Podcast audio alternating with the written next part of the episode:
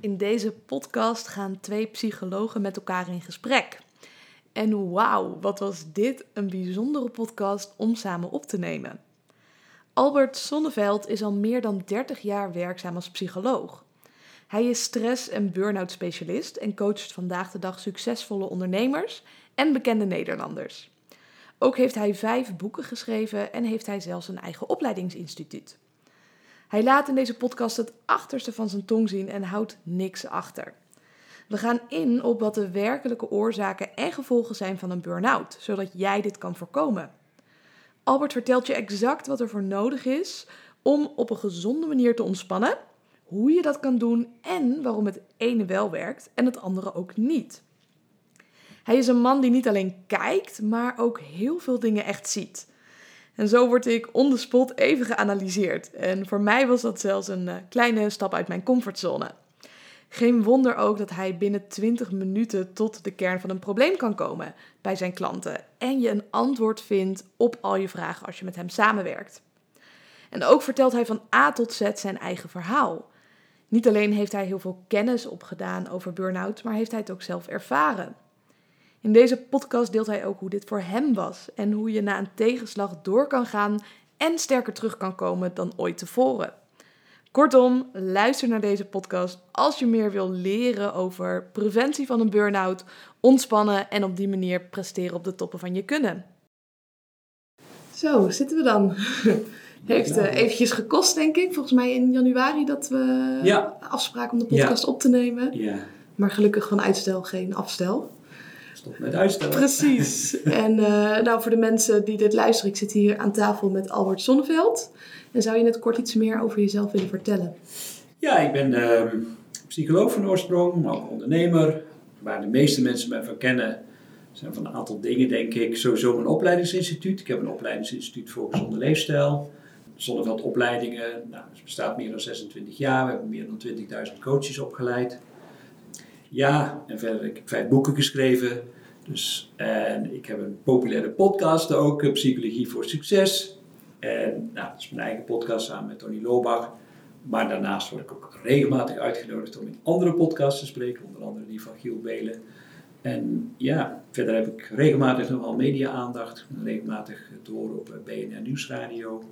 En eigenlijk alle grote dagbladen en magazines door de jaren heen in Nederland heb ik wel ingestaan. Dus Waar bellen ze jou specifiek voor? Wat is het topic waar jij veel over Ja, spreekt? ik word toch wel veel gevraagd voor uh, stress en burn-out. Uh, dus dat is eigenlijk wel het meest belangrijk uh, waar ik voor gevraagd word. Maar ja, ik merk ook wel, ja, pas werd ik weer door eh, Radio Noord gebeld en het ging dan weer over ja, hoe kun je het vakantiegevoel zo lang mogelijk vasthouden. Of stress tijdens de feestdagen. Of nou ja, goed, allerlei randtopics kun je je doelen vasthouden na het nieuwe jaar, hè, je goede voornemens. Ja, dat, soort, uh, dat soort onderwerpen. Ik heb alles bij elkaar iets van 300 blogs geschreven. Dus als redacties dan, redacties dan gaan googlen op een bepaald thema waar ze dan uh, graag content over willen hebben, dan komen ze mij al snel tegen. En dan, ja, ik vind dat heel leuk om te inspireren. Dus dan ja, zeg ik al snel ja tegen een interview. En op die manier uh, denk ik dat ik mijn bijdrage kan leveren aan een uh, groeiend bewustzijn van onze Nederlandse bevolking en daarbuiten. Ja, je zei ik ben psycholoog. Ik ben zelf natuurlijk ook psycholoog. En ja. ik merkte bij de opleiding, dan zijn er twee groepen mensen. Misschien dat je ze ook wel een beetje samen kan voegen. Maar de mensen die dan zeggen, ik ga dit doen, want ik wil echt met de aller tussen aanhalingstekens ergste mensen werken. Die wilden ja. een beetje de GGZ-kant op. Of de mensen die het gingen doen vanuit een eigen vraagstuk. Ja. Uh, wat was voor jou de reden om psychologie te gaan studeren? Ik zat in de tweede categorie. Mm -hmm. Ja, waarschijnlijk ook. ja. Nou, ik, ik heb een ander, bij mij was het... Uh, ik wilde eigenlijk piloot worden. Oh ja. En ik wilde geen tussenjaar hebben. En ik was afgewezen voor de opleiding. Hmm. En het was enerzijds fascinatie en anderzijds... Nou, ik, ik wil wel iets gaan studeren. Dus Ja. vanuit die mindset ben ik eigenlijk psychologie gaan doen. Nee, ik niet. Nee, nee, nee. ik was uh, in mijn jeugd, uh, ja, vond ik zo getraumatiseerd door het vroegtijdig overlijden van mijn ouders, dat ik, ik snapte niks meer van mezelf. Ik was ook vrij suicidaal op dat moment. Ik was toen 17, 18 jaar, 19.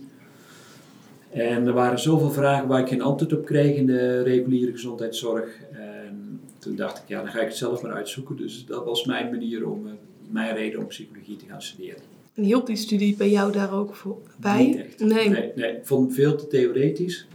begon al met een van de eerste boeken waarin werd gezegd: een mens is een psychosomatisch wezen en wij gaan ons bezighouden met de psyche. En ik had eigenlijk vanaf dag één had ik ruzie. Mhm. Want ik denk, ja, die kun je niet uit elkaar halen. Ik had ergens een heel diep besef van het integrale beeld van een mens. Ik denk, ja, je kunt niet lichaam en geest loszien van elkaar. Precies. En dat is eigenlijk, toen is eigenlijk veel meer mijn fascinatie voor natuurgeneeswijze, integrale behandeling van mensen begonnen. En dat is, de rest van mijn leven is dat wel mijn pad geworden ook. Ja, ik heb dat ook wel eens dat mensen tegen mij zeggen: Oh, het is heel erg logisch dat jij eh, coach bent geworden, want je hebt psychologie gedaan. Hè? Heb je zeker allemaal bij de opleiding geleerd? Nee. Bij mij is dat ook niet het geval. Nee. Het is meer hetgene wat dan aanzet om je daar nog verder in te verdiepen. Ja. Ja. Ja. Ja, ja ik ben eh, best wel, ik hou echt wel van kennis. Ik hou ook van onderzoek. Maar ik ben wars van theoretische modellen en geleuter. En ja, ik ben echt een praktijkmens. Ja. Want wat ben je toen na de opleiding gaan doen? Ja, ik ben me toen vooral gaan verdiepen in alles wat met de natuurgeneeswijze te maken had. Ik was een enorme fascinatie, was eigenlijk al tijdens de opleiding hoor, dat ik eh, ja, massage, eh, alles wat te maken had met voeding, beweging, etherische olie, aromatherapie. Ja, noem het maar op. Ik volgde drie studies tegelijkertijd. Ik was gewoon onverzadigbaar als het gaat over eh, het verzamelen van kennis op dat gebied. Ja. Ja. En was je toen fulltime aan het studeren na je, na je opleiding? Of begon je toen ook al met het ondernemerschap? Ja, ik, ik was er al vrij snel begonnen met mijn eh, praktijk. Ik had me toen vooral gespecialiseerd op mensen met hyperventilatie, want daar had ik zelf veel last van. Mhm. Dat is mooi hè, dat je vaak vanuit je eigen frustratie eh, je ergens Ja. in gaat verdiepen. Ja, ja, en ik kreeg daar niet echt de antwoorden, dus toen ben ik me heel erg in adem gaan verdiepen. Dus eh, toen ben ik in Duitsland bij een professor terechtgekomen, professor Ilse Middendorf, had een boek geschreven toen, Ervaarbare Adem, en er ging echt een wereld voor me open. Nou, toen ben ik ook de combinatie gaan leggen met reflexologie. En toen had ik in één keer een bloeiende praktijk. Ik had een wachtlijst van drie maanden. Mensen hadden één keer zoiets van, wow. Dus, en iemand die iets snapt van het lichaam en iemand van de psyche. In één persoon. Dus ik hoef niet eerst naar de, psycho de psychotherapeut en daarna naar de fysiotherapeut. Zit in één persoon. En dat heeft enorm geholpen. En ik had het zo druk dat ik dacht, ja, nou moet ik maar andere mensen gaan opleiden. En zo is eigenlijk het opleidingsinstituut begonnen ook. Ja. En wat voor mensen kwamen destijds bij jou? Heel breed. Dat was ehm, in feite, ehm, ja, uit, alle lagen van de bevolking, arm, rijk, hele intelligente mensen. En mensen die wat minder bedeeld waren op dat gebied, maar een heel groot hart. En nou ja, alles wat ertussenin zat. Jong, oud, ja. Ja. Ja, Ik vind dat zelf ook het bijzondere met mindset. Ik werd laatst gevraagd om ergens te komen spreken over mindset en cultuur. Maar dan is mijn conclusie of het nou gaat om cultuur of leeftijd of eh, wat dan ook. Maar uiteindelijk als het gaat om mindset dat we helemaal niet zo heel veel van elkaar verschillen. nee, nee. Merk je dat zelf ook? Ja, zeker weten. Ja hoor. Ja, we hebben allemaal onze eigen basisbehoeften. En de een vult het wat beter of sneller of makkelijker in dan de ander. Maar ja, vanuit die behoeften proberen we te functioneren en proberen we allemaal onze eigen manier naar geluk te vinden. En, en zoveel mogelijk weg te blijven bij het ongeluk. En de een slaagt er gewoon beter in dan de ander. Maar qua mindset zijn wat mij betreft heel gelijk. Ja. En Ja. wat zijn daarin de dingen eh, waar de meeste mensen tegenaan lopen? Waarom vinden we dat zo lastig om met die ja, tussen onze oren te dealen? Ja, nou, ik denk er zijn best wel veel verschillende redenen. Zoals ik er naar kijk, is de eerste is dat tegenwoordig mensen wel heel erg wordt verteld dat het mogelijk de maakbaarheid van het leven. Dus we hebben het idee van, nou ja, zeker ook de naoorlogse generatie, daar werd gezegd, ja, the sky is the limit. Ja, je kan alles bereiken wat je wil. Alles wat je, als je maar je beste voor doet en als je maar gemotiveerd hard werkt. hard werkt en super gemotiveerd bent, Ja, en voor een deel is dat toch wel zo. Ik ik denk dat ik heel veel gecreëerd heb in mijn leven en daar ben ik ontzettend dankbaar voor. Aan de andere kant, ja, ik heb ook mensen gezien. eh, Ik heb veel training gedaan bij Anthony Robbins. Ik heb ook in zijn, in zijn eh, organisatie meegewerkt, tien jaar, als die in Europa was. En ik zag ook, ik heb tientallen, honderden mensen gezien die helemaal hyped naar buiten kwamen en zeggen van oké, ik ga het creëren met The Secret en met allerlei andere manieren en met NLP-technieken. Ja, en dan, die, die zag ik dan tien jaar verder, eh, later, die, die waren nog geen stap verder gekomen. Of sterker nog, die waren misschien nog armer geworden, in, Ja. in financieel opzicht, gefrustreerd. En ja, ik merk wel dat nogal wat mensen hun geluk vaak buiten zich zoeken. Dus oh ja, als ik maar weer op vakantie ben, als ik die nieuwe auto maar heb, als ik het nieuwe huis heb, als ik die ideale liefde heb gevonden of uh, die ideale baan. Ja, dat blijkt vaak maar tijdelijk te zijn, dat dat voldoening geeft. En dan moet je toch weer een laag dieper. En niet iedereen is bereid om dat ook te onderzoeken op die manier. Ja, want wat je net ook al zei, we willen wegblijven eigenlijk van, degene, van de dingen die pijn doen. Ja. Als mens zijnde hebben dan doen we dat om te overleven. Zeker ook als je kijkt, denk ik, vanuit vroeger dat oerbrein die dan gaat vechten, vluchten of bevriezen. Ja. En waarom is het zo belangrijk om dan toch door die pijn heen te gaan? Omdat dat de enige manier is om uiteindelijk bij het echte geluk uit te komen. En we weten het. We weten als je naar al die verhalen luistert of kijkt, of eh, iedere Walt Disney film, het, het, maakt niet uit, maar iedere film die ons fascineert, de, reis van de held of de heldin, dan, ja, dan moet je eerst door de ellende heen. Je moet je draken verslaan. Je, je, je, moet vechten, knokken, bijna doodgaan ongeveer. Alleen, ja, Leonardo DiCaprio heeft niet gered met de Titanic. maar voor de rest, ja, dat is het wel. En dan, en dan door alle strijd heen en dan komt de beloning. Dan is de prinses die zit dan in de toren op je te wachten. Ja, dan leef je nog lang en gelukkig. Of de prins op het witte paard komt aangereden. Maar nooit zonder weerstand. Ja. En, en ja, voor mij is dat wel heel symbolisch, hè, die weg van de held of de heldin. Dat je, ja, je zonder, zonder weerstand, zonder tegenslag kun je niet groeien of kom je niet uit je comfortzone.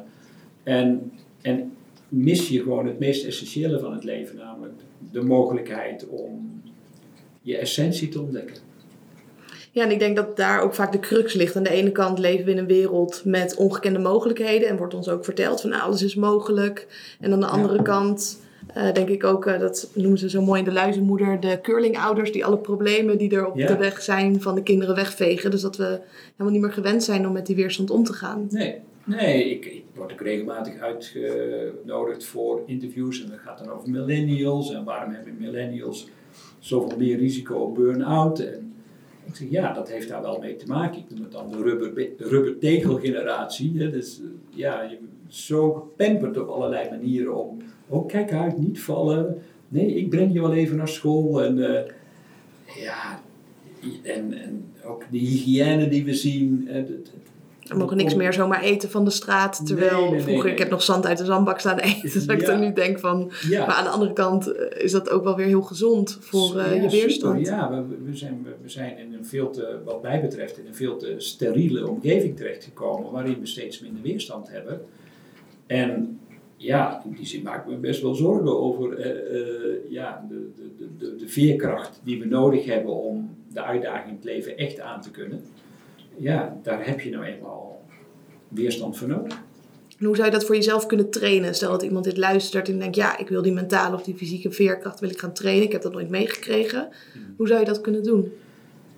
Nou ja, door je sowieso bewust van te worden. Hè? Dat, je, dat je niet te snel afhaakt. Dat je op het moment dat je merkt, oké, shit, oei, tegenslag 1 nou ja, trek ik mijn keutel in en, en zeg ik, nou ja, laat maar. Of heb je, gaan de mouwen dan omhoog en zeggen, oké, dit was tegenslag 1. Nou, ik ga wel even voorbereiden op tegenslag 2.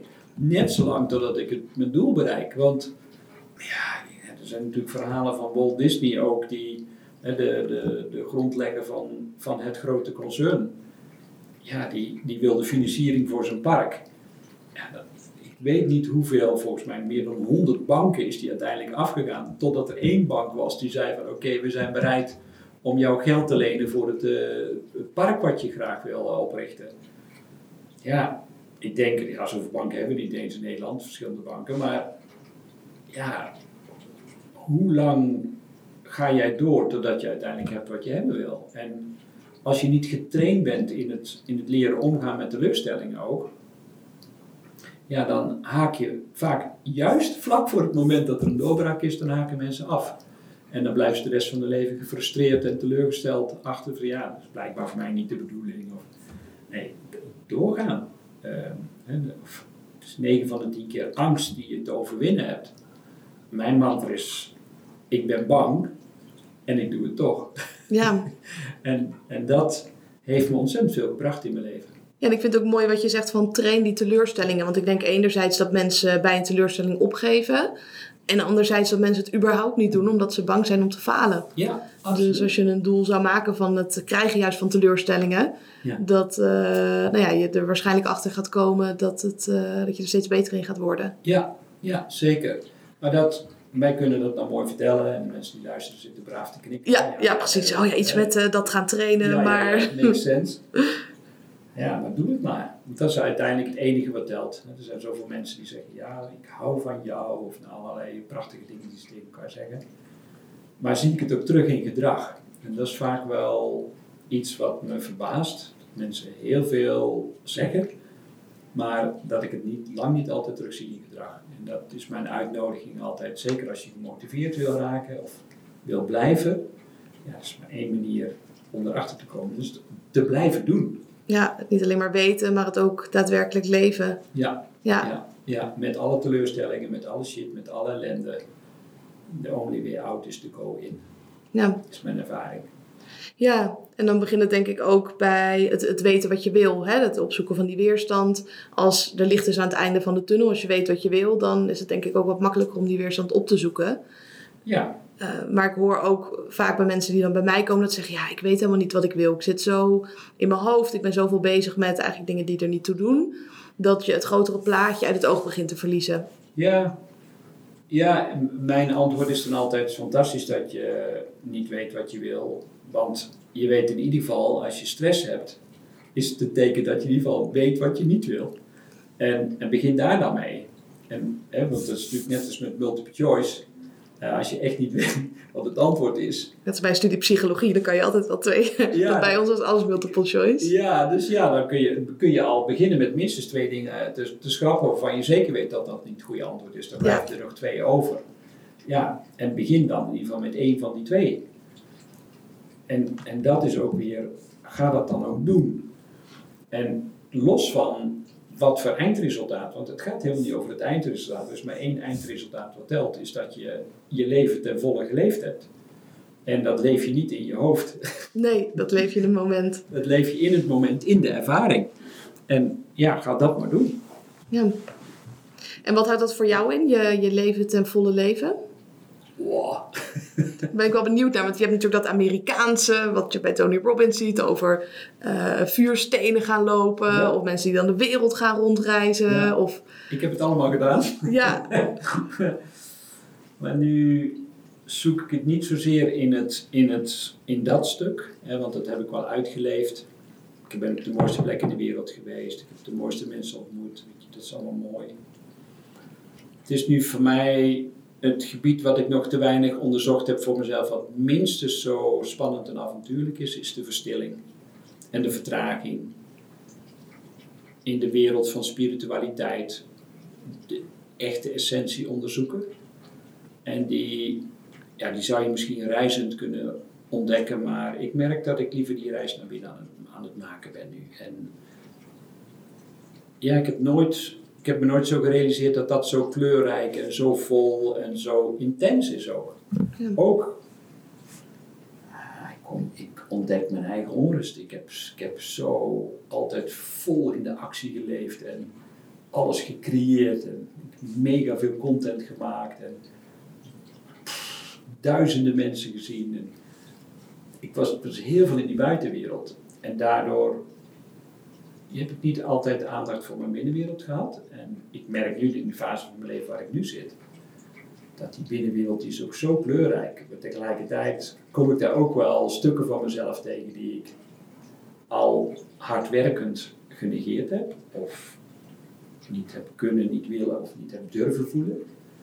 En ja, dat manifesteert zich nu. En dat is een hele, als je daar naar kijkt, vind ik super fascinerend wat er allemaal naar boven komt. ja, een hele mooie reis eh, zo. Ja, ja, Ja. ja, de reis naar binnen. Precies. Ja, wat heel veel jongeren doen als ze dan niet weten wat ze willen, is dan gaan ze op reis. En dan hopen ze dat ze in Australië of in Azië zichzelf vinden en dat ze dan weten wat ze bijvoorbeeld moeten gaan doen met het leven.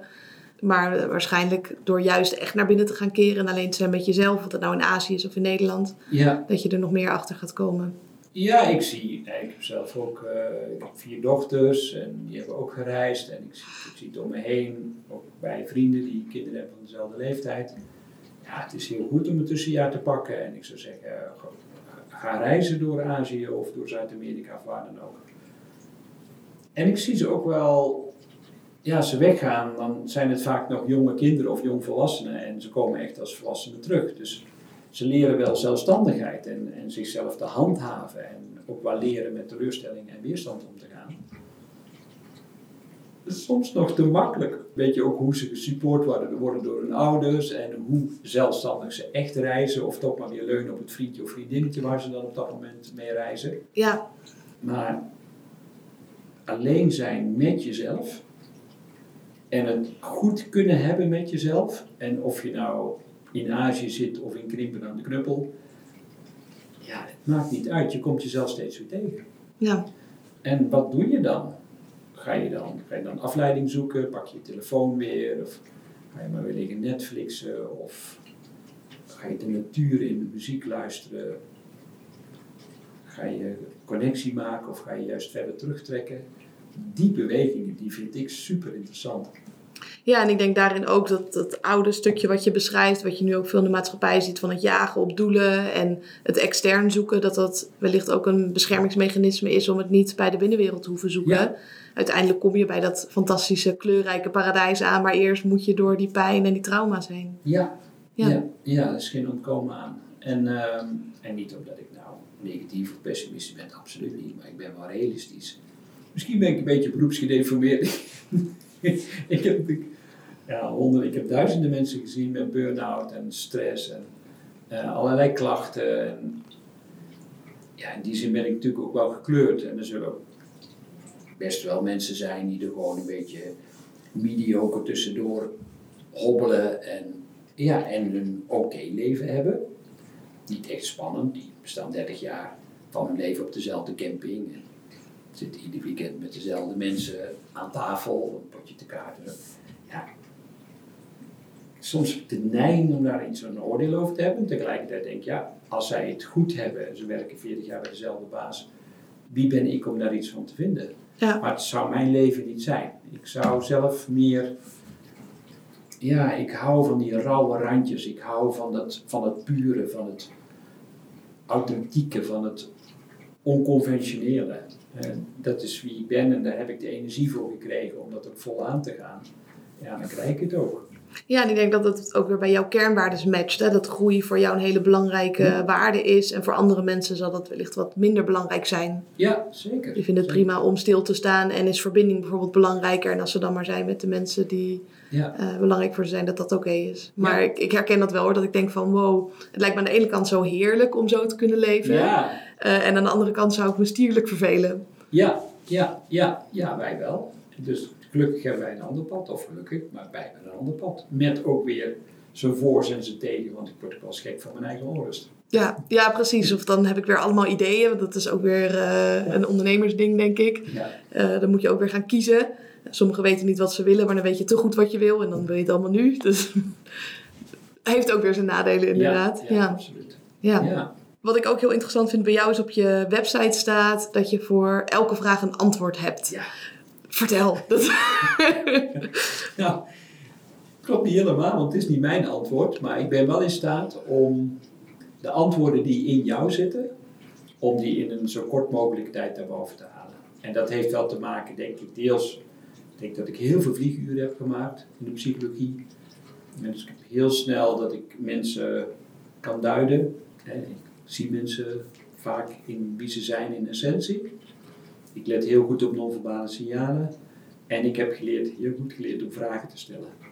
En ik kan door middel van die vragen stellen, kom ik heel snel bij een soort kern.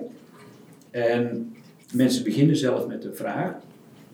Mijn ervaring is dat daar waar mensen mee komen, nooit hetgeen is waar ze werkelijkheid last van hebben. En Nee. ze zeggen van ja, ik heb last van stress. Dan denk ik, ja, ja, je hebt helemaal geen last van stress, maar je hebt last van dat wat bij jou stress veroorzaakt. Nou, dat besef alleen al, dat er altijd weer een laag onder zit. Ik hou er heel sterk van om die, om die lagen af te tellen. En eh, ja, ik laat me ook niet afleiden daarin. Dus als ik, ja, ik zie mensen al in hun heelheid, in de manier waarop ze compleet zijn als wezen. En ik zie jou ook echt kijken. Ik heb wel eens interviews met mensen gehad die kijken dan bijvoorbeeld naar hun glas water of die kijken weg. Maar ik merk het aan je hele aanwezigheid dat je. Ja. Ik voel me echt gezien in ieder geval. Ja, als ik met je spreek. Ja, ja, en, precies. eh, ja. Dus ik, ik, ja, dat is soms ook wel intens, want ik verplaats me volledig in jou. Ik denk dat ik heel empathisch ben ook. En tegelijkertijd niets wat me ontgaan. Op het moment dat ik zeg tegelijkertijd en ik hou mijn adem, of ik laat een adempauze vallen, zie ik bij jou dat jij even stopt met ademen. Ja, dat registreer ik allemaal en, en dat, dat kan ik allemaal weer gebruiken op het moment dat jij met een vraag bij mij zou komen. Dan, dan maak ik die hele mix van verbale en non-verbale communicatie, mijn vragen stellen, empathie, verbinden, heel zien, combineer ik er allemaal tot één grote mix. En dan lukt het me vrij snel om, wat ik altijd, ik maak er sport van om binnen 20 minuten naar de kern van het probleem te komen. Een soort van database die je op die manier verzamelt van Ja. verbale en non-verbale communicatie. Ja. En natuurlijk met alle kennis en ervaring die je hebt. Ja. Waardoor je als een bijna een soort formule. Ja, Tot want de kern heb je wel eens eh, bij die NLP-opleidingen. Dan dus die studenten worden dan gevraagd, moeten ze iemand modelleren? Hè? Dat betekent dat ze die dan zoveel mogelijk moeten kopiëren. Kijken wat de eigenschappen zijn, het gedrag. En dan vragen mensen, goh, mag ik jou modelleren als je aan het werk bent? Ja, ga er maar bij zitten. en dan proberen ze mijn code te kraken. Maar dat gaat niet in een half uurtje. Nee, ja, ik weet niet, maar als jij of ik bij Gordon Ramsay in de keuken zou staan. eh, Nee, dan kan ik ook je, niet eh, in no time En dan eh, kunnen we hetzelfde natuurlijk het hele recept kunnen we zien, dus tot, tot achter de komma uitgeschreven. Maar ik denk dat het toch anders smaakt als wij het gaan koken. Absoluut. En dat is denk ik ook in de topsport. Als ik kijk hoeveel squats ik er al op heb zitten. Het zullen er meer dan 10.000 zijn. En. Gordon Ramsay ook qua vlieguren die hij heeft gemaakt, zullen er ook meer dan 10.000 zijn. Of jij in het werk wat je doet. Ja, Dat eh, is onmogelijk om dat in. eh, ik denk, ik No denk niet na dat het mogelijk is, maar goed, Nee. eh, ze mogen me uitdagen. ja, ja. ja, en het jammer is dan, dan denk ik ook, je kan gedrag dan wel modelleren, maar je mist dat authentieke stukje van jezelf erin. Ja, ja klopt. Ja. ja. ja tof. ja. En mooi ook wat je benoemt van, nou ja, dan kan je de antwoorden uit jezelf halen. En heel vaak stellen we dus de verkeerde vragen. En dan krijg je ook de verkeerde antwoorden. Want Ja. dat is helemaal niet waar het uiteindelijk om gaat. Ja. En we hadden het net ook al even over die afleidingen die we zoeken. En we Mhm. ervaren bepaalde stress of er is bepaalde pijn. En dan gaan we onder andere onze telefoon erbij pakken. En Ja. ik denk dat jij ook heel erg die shift nog hebt gezien tussen het, het wel en niet hebben van internet. ja, zeker. Hoe was dat voor jou om dat vanaf de zijlijn mee te maken? Of heb je er ook middenin gezeten? Ja, ik vond het natuurlijk sowieso fascinerend. De eerste mobiele telefoon, man, dat was gewoon, eh, ja, enorme kast. Was het, eh, werd ook later al een beetje gekscherend, de Nokia van Motorola, dit werd dan een koelkast genoemd. Heb je nog die filmpjes ook gezien van mensen die dan een interview krijgen over mobiele telefoons? Dan zeggen, ja, wat moet je daar dan mee? Dan Ja, ga je ja. bellen op de fiets. Ja, ja, ja. Dat. Ja, prachtig. Ja, dat heb ik wel meegemaakt, maar ja, dat is natuurlijk, dat weet jij ook, ook met de veranderingen. Want je hebt natuurlijk, ja, je hebt de komst van WhatsApp meegemaakt, noem maar even iets. Ja, dan merk je dat je binnen een week ben je eraan gewend en dan zit het helemaal in je systeem en je blijft het gebruiken. Zo heb ik het uiteindelijk met internet ook wel meegemaakt. Ik had er zelf heel snel weerstand tegen. Bij mij had iedereen op school een internetabonnement. Ja, Ik heb vorig jaar pas een internetabonnement genomen. En dan meer voor Google Maps. Ja. Dan om overal maar bereikbaar te zijn. ja is fantastisch. Ik heb ook meegewerkt eh, met eh, aan schrijven aan boeken over digiminderen, is een boek waar ik aan meegewerkt heb. Ehm, omdat ik ook wel zie eh, de zegeningen, maar ook de last die het met zich meebrengt. En ja, de verleiding en de afleiding om echt naar jezelf te gaan, wordt een stuk lastiger als je al die devices om je heen hebt. En ja, als je er helemaal prima mee uit de voeten kunt en je bent er gelukkig mee, is het fijn. Maar ik zie dat er nog wat mensen over struikelen. En onbewust steeds meer wordt de tijd opgeslokt. Ik kom nog uit de tijd dat we twee tv-zenders hadden. En ja, dat was een paar, een paar uur per week dat ik uit de tv gekeken. Met een, toen was er nog een programma wat interessant is. Nu kijkt de gemiddelde Nederlander drie uur en tien minuten per dag tv. En dan hebben we nog niet de tijd dat er op internet wordt gekeken. En dat op de telefoon Dus volgens mij ook al twee uur Instagram per dag gemiddeld. Of Ja. andere sociale media kanalen. Dus is- ja, er is zoveel schermtijd die je niet kunt gebruiken voor dingen waarvan ik dan denk die er werkelijk toe doen. En voor mij is dat dan connectie maken, in de natuur zijn, connectie maken met jezelf, connectie maken met je medemens, connectie maken met wat ik dan vind het hogere, hè, dus de diepere, ja, de diepere essentie van het leven. Ja, je moet echt heel sterk in je schoen staan om, om die verleiding te kunnen weerstaan. Want dat weten we allemaal, al die apps die zijn erop gericht om je zo lang mogelijk uh, ja, aan het lijntje te houden. Ja, de kleuren die ze gebruiken, de content die ze je laten zien. Ja, absoluut. Ja. En wij doen er ook aan mee. Hè. Wij maken ook podcasts en, uh, absoluut. En, en, blogs creëren we en we maken YouTubes. En... Ik ben ook actief op Instagram. Er zijn ook uh, veel mensen die daar dan elke dag naar kijken. Ja. Om toch een stukje inspiratie te krijgen. Ja, en tegelijkertijd, ja, weet je, ik, ik, ik heb er al lang bij neergelegd dat ik lang niet alles kan volgen. En ik krijg regelmatig natuurlijk dingen toegestuurd van mensen. Oh, je moet dit filmpje Je moet dit echt lezen. Ja. Hoe ga jij daarmee om? Ja, ja ik, ik, ik plan. Ik ben best wel gedisciplineerd. En dus ik, ik heb sowieso heb ik wel een ritme waarin ik altijd mijn ochtendrituelen heb. Waarin ik altijd mediteer, altijd yoga doe, altijd mijn voeding op orde heb, mijn meal prep. Mijn, ik, ik heb altijd minstens een uur per dag dat ik in de natuur ben. Ik heb ook altijd blokken van anderhalf uur waarin ik creatietijd heb. Of tijd waarin ik coach. Ja, en die heb ik eerst ingevuld, die grote blokken die voor mij, ik noem het bij van levensbelang zijn. Ja. Waarvan ik als ik op het eind van de dag terugkijk denk, oh ja, dit was voor mij een vervullende en een tevreden dag. Ja, en als er dan nog wat ruimte tussendoor komt, dan wil ik best een keer op mijn telefoon naar een filmpje zitten kijken of een artikeltje lezen. Maar ik ben al, ik denk al twee jaar gestopt met, ik heb geen tv in huis. Ik mis niks. Nee, ik heb er ook geen, uh, ik vind het heerlijk. En uh, ja, ik ben sinds de coronatijd, in het begin heb ik dat even gevolgd, maar ben ik ook gestopt met journaal kijken. Ik Ze laten alleen maar de ellende zien in de wereld. Ze zeggen niet van, oh, hier is het fijn en uh, nee, daar is het... Uh... Nee, dus daar werd ik ook heel depressief van. Of depressief, het is niet waar. Ja, want het beïnvloedt je toch. En als je dan kan kiezen waardoor je je laat beïnvloeden. Ja. Dus ik heb echt heel veel geskipt. En ik, ik moet je zeggen, ik heb een steeds leuker leven, vind ik zelf.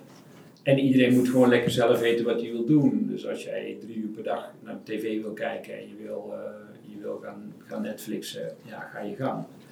Maar ja, ik heb te veel mensen op het einde van hun leven gezien toen ik nog psycholoog was voor het IKZ, Integraal Kankercentrum Zuid. En mensen hadden de prognose gekregen van ja, u heeft nog een jaar of een half jaar te leven met deze vorm van kanker. Ja, en dan, dan, kom, dan komt het spijt van had ik maar meer tijd doorgebracht met mensen die, waar ik werkelijk van houd. Had ik maar iets meer aandacht besteed gewoon om de kleine dingen van het leven. Had ik maar iets vaker stilgestaan bij, nou enzovoorts enzovoorts. Had ik maar iets meer aandacht gehad voor mijn kinderen of voor mijn geliefde. Of denk ja. Ze zeggen niet, had ik naar die Netflix-serie gebingewatcht. Ja, dat, dat, nee. dat zijn niet de dingen die je herinnert uiteindelijk. Absoluut niet.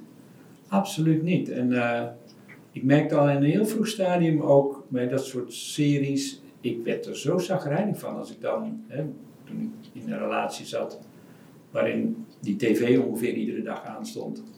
Ja, ik werd er gewoon doodongelukkig van. En toen had ik echt zoiets van, ja, ik, ik, ik, ik wil dat echt niet. Nee, dat dus kan ik me zo goed voorstellen, ja. Ja, ja ik, uh, en ik, ja, ik, ik, kan heel blij worden van een goed boek of van mooie muziek of van fijne gesprekken. En dat, dat voedt me echt. Ja. En ik wil niet zeggen dat een keer een mooie documentaire of zo, dan ja, dank. Ik heb wel de discipline. Als ik, ik heb wel een Netflix abonnement, maar dat is dan echt voor een keer een natuurfilm. Sorry.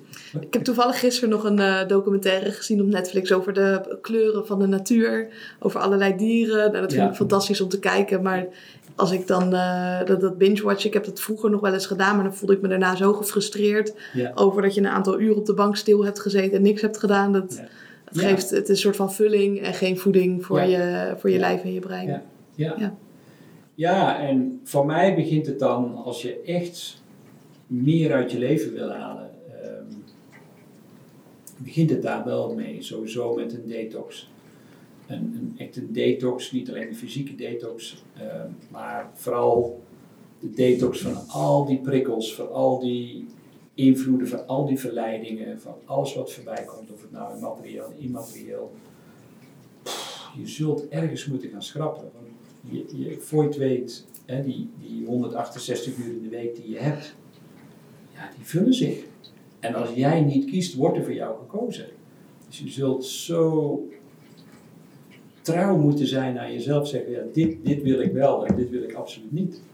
Ja, en, en, wat ik ook wel mooi vind in jouw verhaal, van je hebt die kaders voor jezelf. Van dan uh, ga ik creëren, dan ga ik uh, met andere mensen spreken. Ja. En dat je daardoor kiest voor de dingen die voor jou belangrijk zijn en wat Ja. er voor jou goed werkt. Ja, en het is mijn leven. Ik kan, ik kan die tijd, ook deze tijd, met jou kan ik maar één keer uitgeven. En ik vind jou een leuk mens en we hebben elkaar al een keer eerder ontmoet. En ik vind jou heel fascinerend. En dan, ja, dan wordt er weer iets geprikkeld, zo, geprikkeld bij mij van... Oh, wie, eh, ja, wie is die Isabel eigenlijk en hoe werkt dat? En ik- ja, je hebt voor mij een hele hoge gunfactor. En je niet weten, ik word bijna wekelijks wel uitgenodigd voor een podcast. En ik heb er allemaal geen zin in. Want ja, het voegt voor mij niks toe. Het is, het is geen toegevoegde waarde in welke vorm dan ook. Ja, je kunt zeggen, ja, maar je krijgt je weer me- media-aandacht. Ja, boeien. Je, Ja, ik, ik ben geïnteresseerd in jou als mens. Maar ja, de dingen gaan toch zoals ze gaan, weet ik veel. Ik doe vooral de dingen die ik zelf het allerleukste vind. En dan ontvouwt het leven zich wel. Maar ik, ik ga het niet najagen van, oh ja, ik moet zoveel exposure hebben. al die vinkjes hebben van zoveel eh, interviews en zoveel mensen. absoluut niet. nee. Nee. Nou, dat aan de telefoon natuurlijk ook wel even kort over hoe heerlijk het is als je eenmaal nee kan zeggen en da- dat je daar beter in bent. Ja, Want elke keer dat je dus nee zegt tegen een ander, dan kies je weer voor jezelf, voor de Ja, dingen die voor jou belangrijk zijn. ja, ja, daar begint het mee. Ja. Voor mij dan. Hè. Wil, je, wil je een leuker leven hebben, in welke vorm dan ook. Wat, wat het dan voor jou ook maar leuk maakt. Begin daarmee. Ja. Ja. En ik, jij coacht zelf ook één op één. Ja. Ehm, wie zijn de mensen die jij vooral begeleidt? Ja, dat zijn toch vooral mensen die eh, maatschappelijk gezien best wel veel impact kunnen hebben. Dus dat zijn CEO's van grote bedrijven, vaak familiebedrijven. Artiesten, mensen uit de politiek. Liefst jonge mensen, vind ik ook heel leuk, omdat die, die hebben nog een hele toekomst. Die zitten vaak met een paar essentiële vragen. En op het moment dat ik die goed op spoor kan zetten, dan, eh, ja, weet je, er zit zoveel creatiekracht en potentie nog. Maar ik pak wel een beetje de krent uit de pap. Want, Snap ik. Ja, je, ik merk dan, ja, CEO van een bedrijf die dan een half jaar door mij begeleid wil worden. eh, of een artiest, iemand die best wel populair is op dit moment. En, eh, ja, ik, ik voel gewoon, wow, dat zou een enorme rolmodel kunnen zijn voor de jeugd. Dat heb je natuurlijk in de sportwereld ook. Ik vind, in die zin vind ik je ook gewoon super inspirerend. Ehm, Dankjewel. ja, dat zijn de mensen die ik graag wil begeleiden. Omdat ik hoef zelf, ik hoef geen podium. Ik heb lang op een podium gestaan.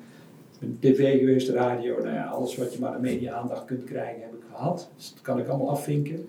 Maar laat mij maar achter de schermen een aantal mensen begeleiden die dat podium wel hebben. Op nationaal, internationaal niveau. En dan denk ik dat ik heel veel im- impact kan hebben via die personen, zonder dat ik daar zelf voor in de schijnwerpers hoef te staan. Ja, dat als je hen meer in hun kracht zet, dat ze Ja. uiteindelijk meer impact kunnen maken. Zeker weten. Ja, dat denk ik ook. Ja, Ja. En je, je gaf ook aan van ik, ik help vooral mensen die een podium hebben. Die hebben waarschijnlijk in de externe wereld al heel erg veel bereikt. ja, Eh, of die, die hebben, zijn waarschijnlijk tot nog meer in staat. Of ze hebben Ja. in ieder geval de potentie. ja, En mensen die deze podcast luisteren, die willen ook graag presteren op de toppen van hun kunnen. Het maximale eruit halen. Mm. Hoe, hoe ga je dat toch wat meer benutten? Ook al kijkt de wereld naar jou van joh, maar je bent al super succesvol. Hoe, hoe zou je toch nog meer uit jezelf kunnen halen? ja ligt eraan wat je, wat je daarin wil. Hè? Want als je dat podium eenmaal hebt, eh, en of het nou is eh, podium met, met 1, 2, 3 erop, dat je de eerste plek bent of waar dan ook. Ja, in ons telefoongesprek er ook even over gehad. Ik, ik kwam op een eh, feestje, kwam ik een, een, echt een hele succesvolle tennister tegen. Die nationaal, ik ik ook internationaal heel veel mogelijkheden en kansen heeft. Ja, die, die zegt ook van, ja, tennis is misschien 10% kracht en 10% techniek en 10% tactiek en misschien ook nog 10% conditie. Maar ja, dan blijft er nog 60% over wat vooral mentaal is. En daar loop ik tegen mijn grenzen aan. En dat zou zo'n zo'n gebied kunnen zijn. Van ja, maar wat, wat is dan mentaal voor jou? Is dat, zit, er daar, zit daar nog een trauma onder? Of zit er een bepaald patroon onder wat je ja, ooit hebt ontwikkeld? Wat aan de ene kant misschien je grootste kracht is. En tegelijkertijd, Peter van McEnroe denk ik, met zijn, met zijn racket begint te slaan. Zo gefrustreerd is. Ja, Agassi ook zo iemand die aan de top heeft gestaan, daarna even helemaal door het putje gegaan en toch weer weet op te krabbelen. Het ligt maar net aan waar zit je ergens in, in de fase van je carrière. Misschien de weg naar boven voelt heel natuurlijk. Ik zeg vaak dat opbouw nog makkelijker is dan bestendiging of afbouw ja, ik, ik word in verschillende fases gevraagd. Bij, bij sporters of bij mensen in carrière. Ik kom nog wel wat, nu nog wat mensen tegen die op alle gebieden van hun leven, maar met name op carrièregebied, super succesvol zijn, financieel compleet onafhankelijk zijn. En zeggen, ja, ja en nu? Ja, alle vinkjes zijn bereikt, ja, alle doelen zijn klaar. En, en dan zitten ze in een soort vacuüm. Ja. En nu, ja, daar heb ik altijd voor geleefd en dat heb ik bereikt. En, en wat is er nog meer? Bijvoorbeeld. Ja, en dat zou met topsport. Hè, dat dus hetzelfde, ik ben op een gegeven moment ook gestopt met de topsport. Ja. Maar meer vanuit mijn uh, zelfbescherming. Omdat topsport, uh, als je dat op hoger niveau doet, is dat helemaal niet zo gezond voor je. Nee. Maar ja, wat ga je daar, uh, daarna dan doen? Ja, ja, zeker. Nou ja, dat soort vragen. Daar ben ik, een van de boeken die ik heb geschreven heet Ontdek je passie. En ja, daar word ik dan op gevraagd. Of ander boek voor mij is kiezen vanuit je hart. Ja, keuzes maken. Waar, waar, kies ik nou voor? Veel mensen hebben dan geen idee. Ja. En dan vind ik het leuk om ze daarbij te helpen. Ja, precies. En we zijn ook vandaag de dag denk ik een soort van wandelende hoofden. Dus in het kader van de verkeerde vragen stellen. We leven zo vanuit ons hoofd en te weinig vanuit ons hart en onze eigen intuïtie. Ja. Ik zie je ook uh, knikken. Ja. Een vraag die ik vaak krijg van oké, maar hoe weet ik nou of iets intuïtie is of angst? Dus stel, hè, je hebt een tegenslag en ga je dan door? Want eh, moet je dan juist doorgaan? Of is het juist je intuïtie die zegt dat je moet stoppen? Of in andere gevallen ook? Hoe, hoe maak je dat onderscheid? Nou, ik, voor mij is het hart leidend. Dus het hart is voor mij het kompas van je levenskoers. En ja, dat hart dat vertelt veel. Voor mij, als het hart licht is. En licht is voor mij wel een hele essentiële. Licht betekent ook ja, zo'n soort verliefdheid of zo, die je dat kunt voelen. Zo van, oh wauw, ik, heb er, ik heb er zin in. Dus dat is heel aantrekkelijk. Um, moeiteloosheid. Het moet in die zin ook licht gaan, hè? dus dat je niet te veel weerstand ontmoet. Maar ja, soms heb je het gevoel dat je al weken of maanden aan een dood paard ligt te trekken. En dan weet je al, ik zit, ik zit niet in de verkeerde richting. Ja. Ja, het is licht, het is moeiteloos. Je kunt echt met je aandacht in het hier en nu blijven. Dus je bent niet te veel bezig met de toekomst of met het verleden. Dat is denk ik ook wel een hele essentiële. Je bent niet aan het oordelen over jezelf.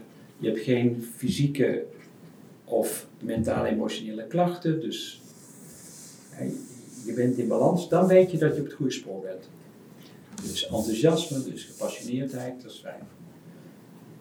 Wanneer je weerstand voelt, te veel weerstand, dat je voelt van, ik ben voortdurend over mezelf aan het oordelen. Ik heb het gevoel dat ik voortdurend of bezig te veel, 70% van de tijd aan de toekomst denk, of aan het verleden.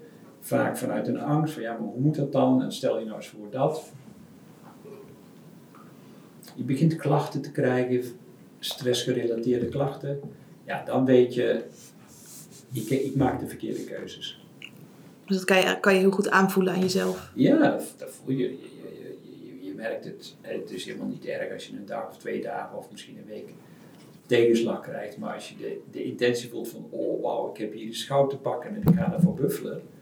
Maar als je gefrustreerd, geïrriteerd raakt, je begint te piekeren, ja, dan weet je, een leuke zijweg heb ik uitgeprobeerd. en misschien ben ik heel hardleers. Ik heb het ook vaak de hard way moeten leren. Heb jij zelf wel eens een burn-out gehad? Of? Ja, ja, ja, ja, ja, ik was ook ik had zo'n beeld gecreëerd over mezelf van kijk mij eens succesvol zijn. En ja, ik, op alle gebied van ja, ik weet het allemaal. En, ja, dat is een soort façade die ik had opgebouwd en die ik ook voor een deel werd die ook wel door mijn omgeving in stand gehouden. Van, ja, die vonden me ook allemaal geweldig. En ja, ik denk, ja, als ik helemaal geweldig ben, moet ik me ook zo gedragen. Ja. en dan kan ik me ook niet permitteren om even niet geweldig te zijn. Dus ik vond het ook heel lastig om hulp te vragen. Ik bleef maar doorgaan. Ik was vooral bezig om anderen te redden en ik kon onvoldoende zorgen voor mezelf. Een dodelijke cocktail. Ja, precies. En toen? Ja, toen ging ik onderuit. Ja, dat is heel pijnlijk. Want de psycholoog die opbrandt, dat wil je. Dat is, Ja, vooral als je zelf veel spreekt ook over stress en burn-out. dat is geen lekker reclamebord hier. Nee. En dat weten we ook. Weet je. Die weten ook bij de loodgieter thuis, daar lekt de kraan. Ja, diëtisten zijn te dik, artsen Ja. roken. Ja, nou, al die, al die clichés die zijn allemaal waar. Maar als je je dan zelf overkomt, niet fijn. Nee, Nee. vooral omdat je het allemaal wel weet en dan toch niet... eh, Ja, maar dus uiteindelijk, is, uiteindelijk kom ik er dan achter natuurlijk allemaal mijn ego, ego-ding van identificatie. Ik heb me gewoon overal mee geïdentificeerd met de schrijver en de directeur en de psycholoog en de ondernemer. En, eh, ik had 30 titels bij wijze van spreken. En al die bordjes wilde ik nog in de lucht houden en allemaal perfect en ja, kansloos. ja. Dus toen ben ik wel gaan de-identificeren. Ik denk, ja, ik hou er eens mee op. En ja, natuurlijk, zo'n podcast begint altijd met vertel eens iets over jezelf en wat doe je. En dan denk ik, oh ja, Ja, ik stel de vraag daarom altijd heel bewust van... joh, zou je iets over jezelf willen vertellen? En dan kan je zelf vertellen wat je zou willen. En ja, wat mensen vaak vertellen is iets van eh, het beroep of de leeftijd of waar ze vandaan komen. Maar in principe mag je natuurlijk alles vertellen wat je wil. ja, dat is ook heel goed. En tegelijkertijd, ja, dat weet je ook wel. Dan kom je op een feestje van, Ja, wat Ja. doe jij nou en eigenlijk? wat doe je nou eigenlijk? En tegenwoordig het- geef ik het liefst als antwoord, ik heb geen idee. en ik heb ook geen idee, wat doe ik eigenlijk? Ja, ik ben nou hier met jou een podcast aan het opnemen, maar ik heb geen idee. Je doet ook zoveel verschillende dingen. En Ja, los daarvan. Het zijn allemaal verschillende vormen, maar in feite, ik hou ook van variatie, dus dat past ook bij mij. Maar ik wil het ook niet weten. Op het moment dat ik het weet, dan ga ik, het, ga ik er weer een vorm van maken. En, en die vorm die kan ik zo beperken. En ik heb geen zin meer in die beperkingen. Het voelt voor mij echt niet fijn. Eh, voor het weet gaan mensen je weer ergens instoppen. En dan ja, ga ik me er weer naar gedragen. En op het moment dat ik zeg, ja, ik heb geen idee. En ja, vandaag doe ik dit. En het kan goed zijn dat ik morgen, ja, weet ik veel. Iets of iemand komt er op mijn pad. Ja, en dat ik dan de volledige vrijheid heb om te zeggen, oh ja, hier, ja, dan zit ik niet vast aan allerlei verplichtingen of aan allerlei afspraken en dingen in mijn agenda. ja, dan zijn er waarschijnlijk ook ineens veel meer dingen mogelijk als je dat niet met je rationele Ja. brein allemaal gaat bedenken. Ja, absoluut. Voor mij binnen de topsport was dat ook eh, dat, dat sommige mensen daar heel erg doelen in stellen. En juist bij mij door dat los te laten van nou, ik, ik doe gewoon mijn trainingen, mijn voeding en mijn slaap. En dan zie ik wel waar ik uitkom. Ja. Dat je jezelf alleen maar gaat overtreffen dan wanneer Ja. je bedenkt, oh ik ga Nederlands kampioen worden bijvoorbeeld. Ja, ja, daar gaat het helemaal niet om. Het gaat helemaal niet om Nederlands kampioen worden. En dan, dan sta je een dag op het podium. Het is maar heel kort, het is eh één daarna, minuut. Je hebt eh 30 concurrenten die, die jou van het podium af willen duwen, het liefst. Dus de, de dag daarna moet je toch weer gaan trainen. Dus Ja, ja Dus, eh, precies. als je, dat, als je nog op die plek wil blijven. Zegt van ja, ik wil het eenmalig een keer meegemaakt hebben. Nou, leuk. Ik heb eenmalig een keer heb ik uit een vliegtuig gesprongen. Zonder dat het geland was. En dat heet dan parachutespringen. Ja, leuk. Zou ik dat nog een keer willen doen? Nee. Ik heb diep zee gedoken, ben op de mooiste plekken geweest. Zou ik nu nog diep zee willen duiken? Nee. Dus ja, je, je kunt je kunt zeggen van, oh, dat is leuk om dat een keer mee te maken. En misschien wil je er wel je hele ziel en zaligheid in stoppen. En dan zeg je van, nou ja, ik wil alles aan de kant zetten om dat te bereiken. Ja, het gaat er niet om. Volgens mij wil jij waardering en erkenning. Of eh, er zit er een hele andere drijfveer onder. Of als je broertje altijd beter dan jij was. En denk van, ja, die wil ik, ik wil hem op één gebied outperformen. Dus eh mouwtjes omhoog en ik ga daar s morgens om zes uur al voor in een of ander hok liggen zweten. Ja, vooral doen. Maar ik hoop wel dat je er plezier aan beleeft. Ja, dat je het niet vanuit die verkeerde intenties doet. Exact. Vanuit die bewijskracht, vanuit Ja. die schaarste in plaats van overvloed. Ik gun mezelf de allerbeste resultaten. Ja, En als het niet lukt, is het ook niet erg. Dan heb ik in ieder geval mijn best gedaan. ja dat. Maar ja, zo worden we niet opgevoed. Totaal niet. En dat was ook niet wat ik op het eh, podium zag. Dat de Nee. nummer twee stond te huilen. Ja, Omdat ze geen eerste was geworden. ja, En ik stond te huilen van blijdschap, want ik was derde. En dat vond ik ik was zo trots op mezelf. En Ja. Ik denk dat dat ook een veel mooiere ervaring uiteindelijk is om het vanuit die eh, innerlijke houding te doen. zeker weten. Ja. Ja, En dan ben ik ook bij jou heel erg benieuwd welke dingen zou jij nog dan graag in de toekomst willen? Want je zegt, nou, aan de ene kant vind ik het fantastisch dat ik het niet weet. ja. Zullen we hem daar gewoon op houden? Ja, het is een toekomstvraag. Die krijg ik ook vaak in Ja, ja. de podcast. Over, ja, wat wil je nog gedaan hebben voordat je doodgaat? Ja, weet ik veel. Nou, wat ik nu, zonder het na te jagen... Ik hou wel enorm van die verstilling. Dus, ja... Ik, ik word gewoon heel blij van, van in het moment kunnen leven. In die zin is er ook geen toekomst. Er is alleen maar Dus hier en nu. nu en dat creëren we nu. En straks is deze podcast afgelopen, ga jij naar huis, ga ik naar huis. Ja, geen idee wat zich dan weer ontvouwt. En ik heb niet zozeer nog een speciale bucketlist of zo. Ik wilde eerst nog naar Nieuw-Zeeland, maar als ik zie hoe dat zich dat daar ontwikkelt, Ja, het heel die corona gedoe en zo, dan denk ik, ja, ik wil er helemaal niet naartoe. En ik denk, ja, ik heb het hier ook goed. En voor mij mogen mensen een bucketlist hebben van hier tot Tokio. Is allemaal goed. Alhoewel Tokio. Ehm, nee, ja. Ik, ik, ben, ik ben al opa, ik heb vier kleinkinderen, die wonen in Peru. Die zou ik wat vaker willen zien, dat zou ik wel gaaf vinden. Om die wat meer, eh, hè, wat, wat frequenter te zien opgroeien. Ik verwacht dat de andere dochters ook nog wel wat kleinkinderen op de wereld gaan zetten voor mij. Ik vind het leuk om dat mee te maken, maar ja, nee, nee. Ik ben, ik ben helemaal oké met wat ik nu heb. Ja, ja. Ja, ja. ja, wat mooi wat je zegt van het, het juist in het nu zijn, dat daar heel veel magie in zit. juist daar. Ja, en nergens anders. Want als, ik met, als zou ik maar met morgen bezig zijn, dan vergeet ik gewoon hoe magisch dat deze ontmoeting is. Wat, die we nu hebben. Ja, het is mooi, we leren elkaar wat beter kennen. Misschien dat de luisteraars op een of andere manier daar iets aan herkenning uithalen en daar iets mee gaan doen. Ja, dat is toch waar mijn leven om draait, raken en geraakt worden. En jij geeft me weer de gelegenheid om dat te kunnen doen. En morgen zie ik wel weer. Ja. Dan ben ik ook wel benieuwd, juist vanuit mijn topsport ben je wel gewend om te plannen. Ja. En je plant naar een wedstrijd toe en dan ga je programmeren of in het ondernemerschap. Dan wordt er ook Ja. vaak gewerkt met targets. Hoe doe jij dat nu binnen je eigen bedrijf of binnen je dagen? Ja, ik plan nog steeds. Omdat ik wel, ja, ik plan groei. Omdat ik geloof in groei, ik word heel blij van groei. En dus het is heel fijn ook om, om een stip op de horizon te hebben. Dat is fantastisch. En die zet ik ook neer en die zet ik ergens in mijn achterhoofd. Maar ik laat het eindresultaat er niet van afhangen. Mijn, mijn plezier zit hem in het moment. Dat ik ieder moment van de dag datgene kan doen waar ik het meest gepassioneerd over ben. Zit dat gelinkt aan het doel? Absoluut, want anders zou ik wel een ander doel hebben gesteld. Ja, als een doel juist om heel erg in het hier en nu te leven, dat is al een doel. Ja, dan En- moet je al voor trainen dat je Ja, daar gedachten niet... voor trainen. ja. En, en iedere keer dat het me lukt, word ik daar blij van. Dus ik, ik hou van doelen, in die zin.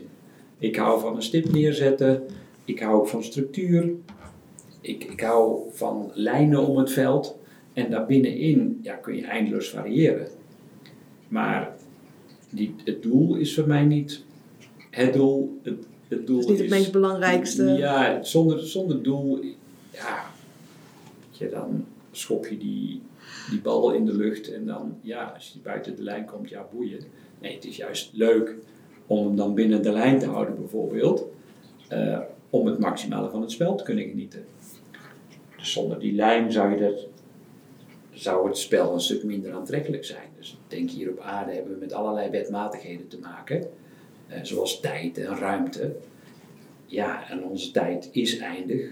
We zijn allemaal vergankelijk.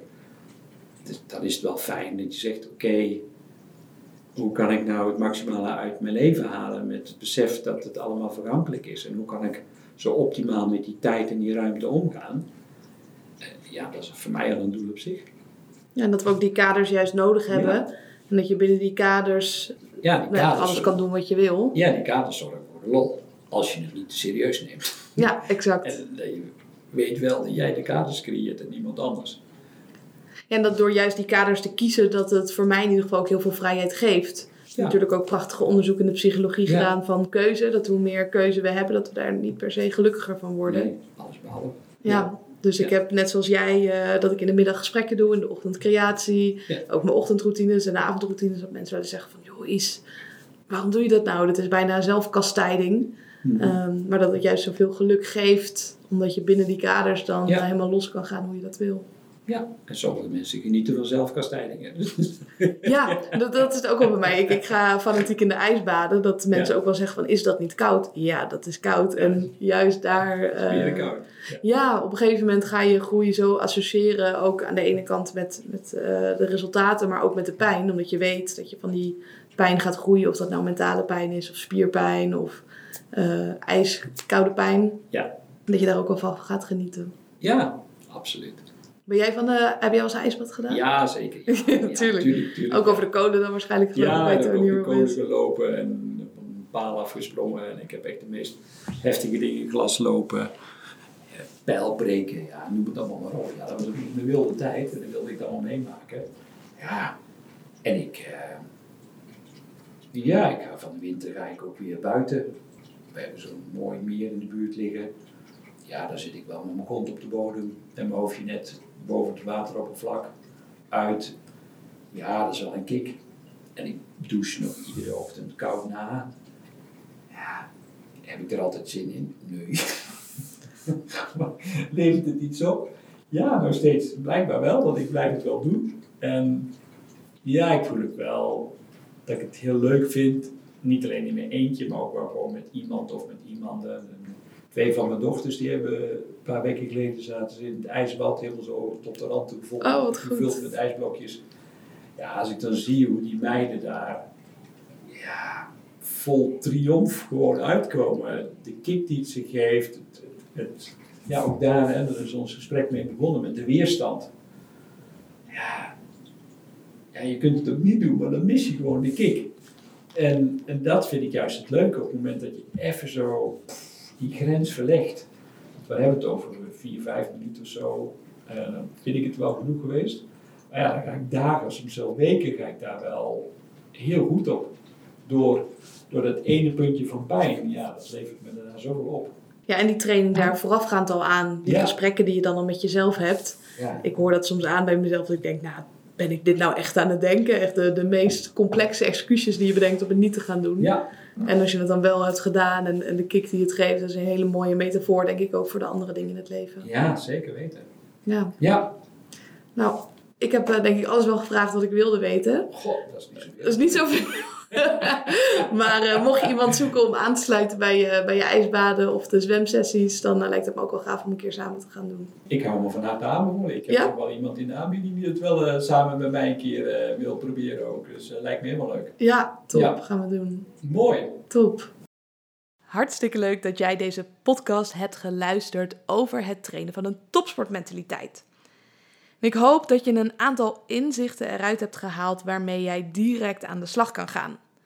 Maar mocht je nou meer nodig hebben, een stok achter de deur, een spiegel of wellicht een ander inzicht, neem dan even een kijkje op mijn website www.isabelleveteris.com en ontdek wat voor jou een logische vervolgstap gaat zijn. Of volg me even op Instagram via @isabelleveteris, waar ik dagelijks meer tips en tricks deel over mindset. Zie ik je daar?